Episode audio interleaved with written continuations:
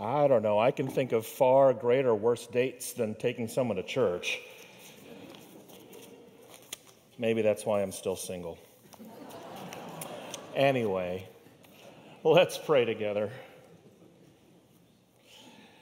Gracious God, take our minds and think through them. Take our lips and speak to them.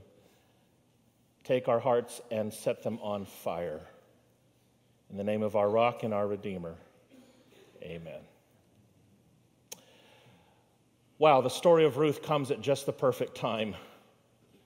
I don't know about you, but these last few weeks of reading through Joshua and Judges have felt like watching a video gamer play Call of Duty or Modern Warfare or watching an episode of Game of Thrones.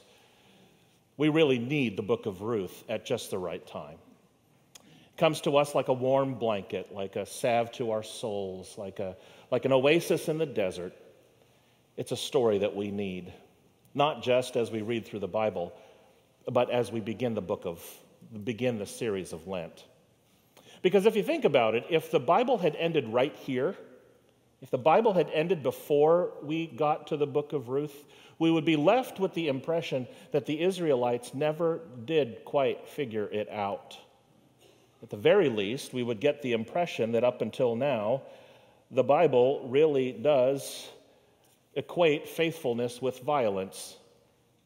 Because after all, that seems to be the overriding theme of Joshua and Judges that if you want to demonstrate your faithfulness to God, you have to commit violence. If the Bible were to stop right now, we might also conclude that the Bible really doesn't think too highly of families because it doesn't really paint a picture of, of human families or family relationships. I mean, after all, it begins with Adam and Eve and Cain and Abel, a family that was, that was struck with jealousy and murder. And then there's Abraham and Lot who fought, who quarreled, and ultimately separated. And then there's Jacob and Esau, that great sibling rivalry, only to be topped by the greater sibling rivalry, Jacob and his brothers. That family, that family really put the fun in dysfunctional families. You know, with all this talk among certain Christian circles about wanting to get back to biblical family values, whenever I hear that, I really want to know which biblical family we're supposed to value. So then comes along Ruth. And Ruth comes at just the right time. It's a story that doesn't have a single bit of violence. It's a story that, that doesn't have a single bit of family dysfunction. It's the right story at just the right time, not just in our journey through the Bible, but here at the start of our Lenten journey. Because if you want to live with the best kind of character, which is the subject of our Lenten series this year, if you want to live the best kind of life, a life that only you and God can see, then I can think of few better stories to launch our journey than the story of Ruth. Before we even get to meet Ruth in the story, as the story unfolds, the first woman that we meet is a woman named Naomi. Naomi is a person who is blessed with a good life. By any measure, she's living a good life. Naomi has a husband and two sons. And at that time, in a patriarchal society, in a male dominated kind of world, that was enough for Naomi to live a comfortable life. That husband and two boys meant that she could have a secure life. But then, in an instant, her world got turned upside down, changed forever, all within the first five verses of the book of Ruth. We're never told how, we're never told the details of how it happened, but all of a sudden, Naomi lost her husband to death and then lost her two boys as well. You and I know that there's only one thing that is worse than that kind of grief it is grief mixed with fear. And that's exactly what Naomi was experiencing. Because not only did Naomi lose three of her closest family members, she also lost her social safety net. She lost her economic safety net. She would no longer be able to apply for a job. She had lost her means of income. Basically, she lost her whole guarantee of survival. She couldn't apply for employment. There was no program for her to apply to. Basically, Naomi lost everything. You know, if the story had ended here, if the book of Ruth had ended just after these first five verses, it could very well mean the end of Naomi. But I'd like for you to notice something, something remarkable about Naomi's character. Because even in the midst of her own misery and grief and fear, Naomi still found a way to put the needs of other people before her own. Because she realized in that moment that there were two other people who were also grieving, who were also afraid. These were the wives of her two sons, her daughters in law, a woman named Orpah and a woman named Ruth. Her daughters in law were also grieving. And so we can imagine Naomi going up to the two of them one moment, choking back her own tears, sort of biting her, her upper lip just to try to get the words out, trying to put on a tough facade like you and I often do when we're trying to act like we're strong when we're torn up inside. And she said to Orpah and Ruth, You know what? I'll be okay. Really, I'll be fine. You two have your whole life ahead of you. I want you to move on. Don't worry about me. Go back to your homes, start over, get married again, start a new family. You have a bright future ahead of you. Don't worry about me. Really, I'll be okay. I mean, can you imagine saying words like that? I mean, I know you can because I have. We've all said these words in the past when we've tried to put on a tough facade, when we're deep down struggling, and people will come to us and they will offer care and concern. They'll offer to do things for us.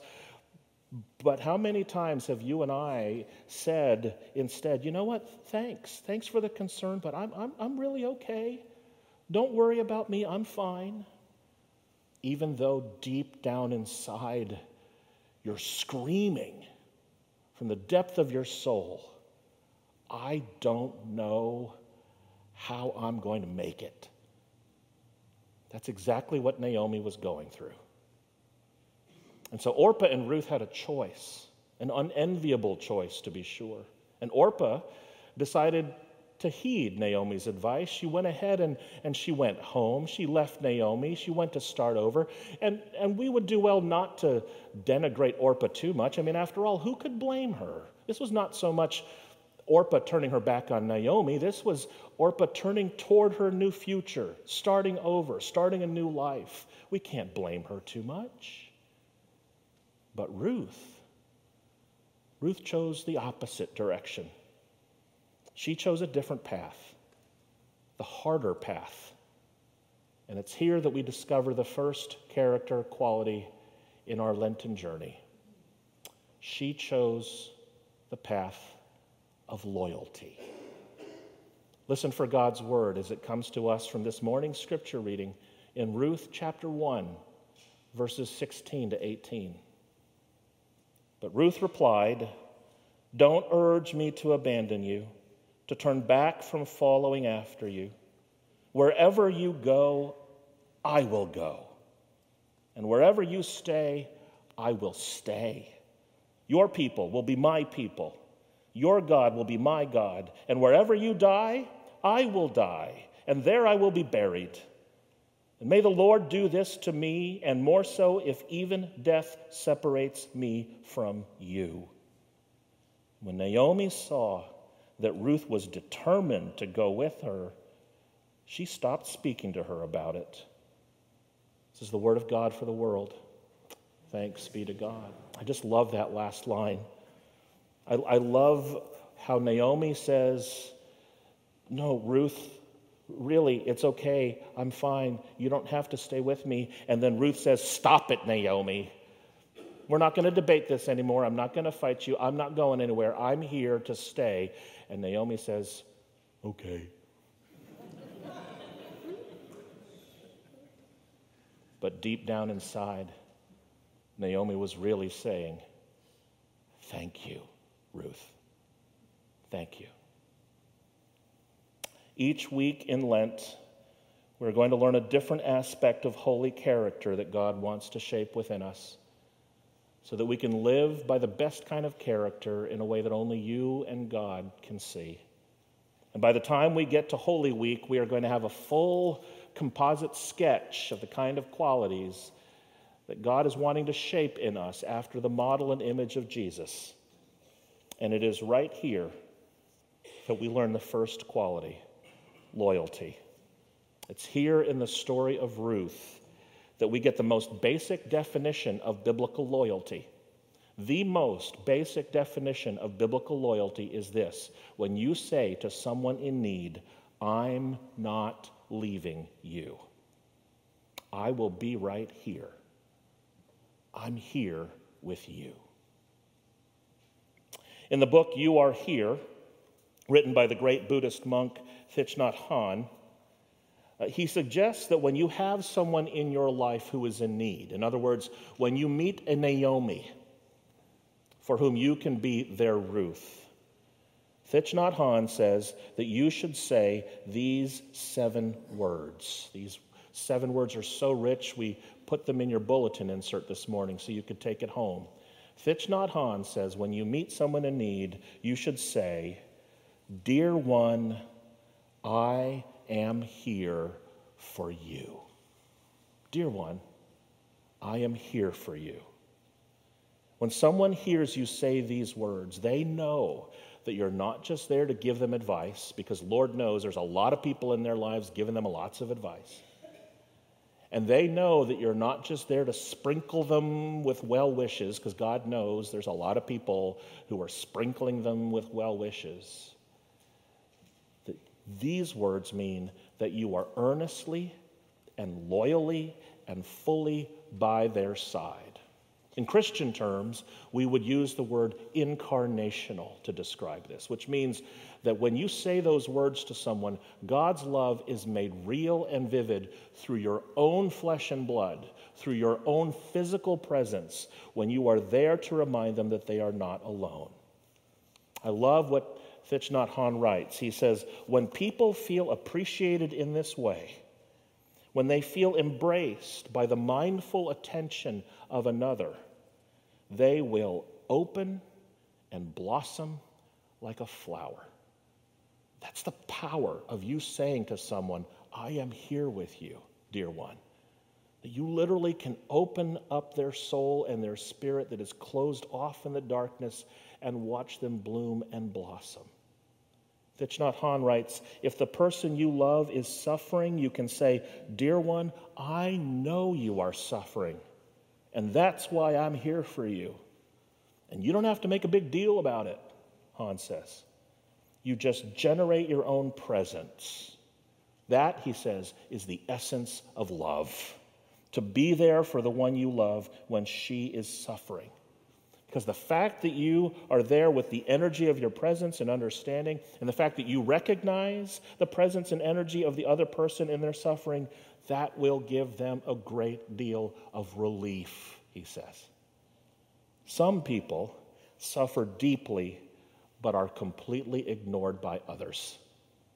They are alone and isolated, so cut off from the rest of the world that their suffering becomes overwhelming.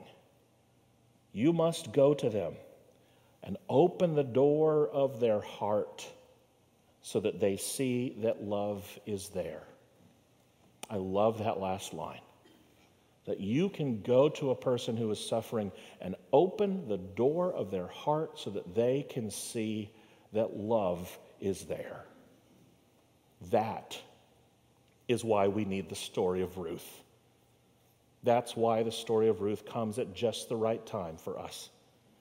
And because just when we think, just when we think that the Bible has a problem with foreigners and outsiders, because Joshua and Judges are filled with all sorts of stories where God commands them to kill foreigners and kill outsiders, and we might be led to the impression that that's what faithfulness looks like, along comes Ruth at just the right time because we discover that Ruth is not only a foreigner, not only is she not Jewish, she is a Moabite, a sworn enemy of the Israelites.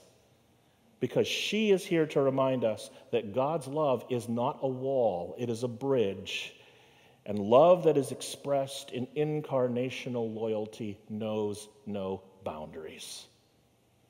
And just when we think that being a family in the Bible is filled with backstabbing and betrayal and selfishness and competition and, and heartbreak and misery and infighting, you know, a lot like your family and a lot like mine. Along comes Ruth at just the right time. Ruth shows us that to be a family means that you will stick with it, that you will stick with it as a family. No matter the highs, no matter the lows, pouring out ourselves for the benefit of others. And just when we think that love might be in short supply today, when we are more consumed with bitterness and division and we're so entrenched in, in tribal loyalties and beset by our differences from one another, Ruth comes at just the right time. And Ruth shows us the power of empathy, which is also in very short supply today. And Ruth shows us how to look at a person who is different from us, with whom we might have a disagreement, and show a love that is patient and kind, a love that is not boastful or arrogant or rude, a love that believes all things and hopes all things and endures all things, a love that sticks with it until the end. I like to imagine that when Paul was writing the great love chapter in 1 Corinthians 13, he had in mind a person like Ruth. And just when you think you can't make a difference in the world, just when you think that little old you, little old insignificant you, is incapable of making a dent of a difference in a world that is so dark and desperate, along comes Ruth at just the right time because her single act of loyalty and love really did make a difference, a difference that we are still experiencing today because there's more to the story of Ruth. You want to know what happens? As the story goes, because Ruth chose to stay with Naomi, she eventually met and fell in love with a man named Boaz. Ruth and Boaz decided to get married, and they started a family. And the two of them gave birth to a son, a son named Obed. Obed would eventually get married and start a family of his own. Obed would give birth to a son, Ruth's grandson, a man named Jesse. Jesse, in turn, would also start a family, have a large family, many boys, including one boy in particular, Ruth's great grandson, a man named David, who would become the greatest king Israel would ever know. But the story goes on. David and God would strike a special relationship, and God would tell David that his ancestry and his descendants would be a special one because David would give birth to a new generation, a new descendancy that would eventually bring to the world a son born to Mary and Joseph, a boy named Jesus. Ruth was the great, great, great, great, great, great ancestor of the Savior who would save all humankind. All of that because of one woman's singular act of loyalty and love. Ruth comes to us at just the perfect time to remind us that it's love, not violence, that can overcome hatred to remind us that loyalty, not betrayal, is the truest family value. And to remind us that both loyalty and love can make a profound difference in the world, even long after we're gone. Thank God for Ruth. Her story comes at just the right time. Let's pray together. Thank you, God, for the bold and loving witness of this woman named Ruth, who stands far and above many other biblical characters in the way she demonstrates for us the character quality of love, compassion, and of loyalty. Forgive us, O Lord, for being so beset by our fear of the outsider and so beset by our betrayals and selfishness with family members, and so ignorant of the possibility of love that we forget that all of us have the capacity to bear witness to your image within us and share a loyalty and love that can transform the world. We thank you for the incarnational presence of Jesus himself, which we will observe in a few moments in the sacrament of Holy Communion that reminds us that your love can be made real as we say to others in need, Dear one, I am here with you. We pray all these things in the name of Jesus Christ our Lord. Let all God's people say, Amen.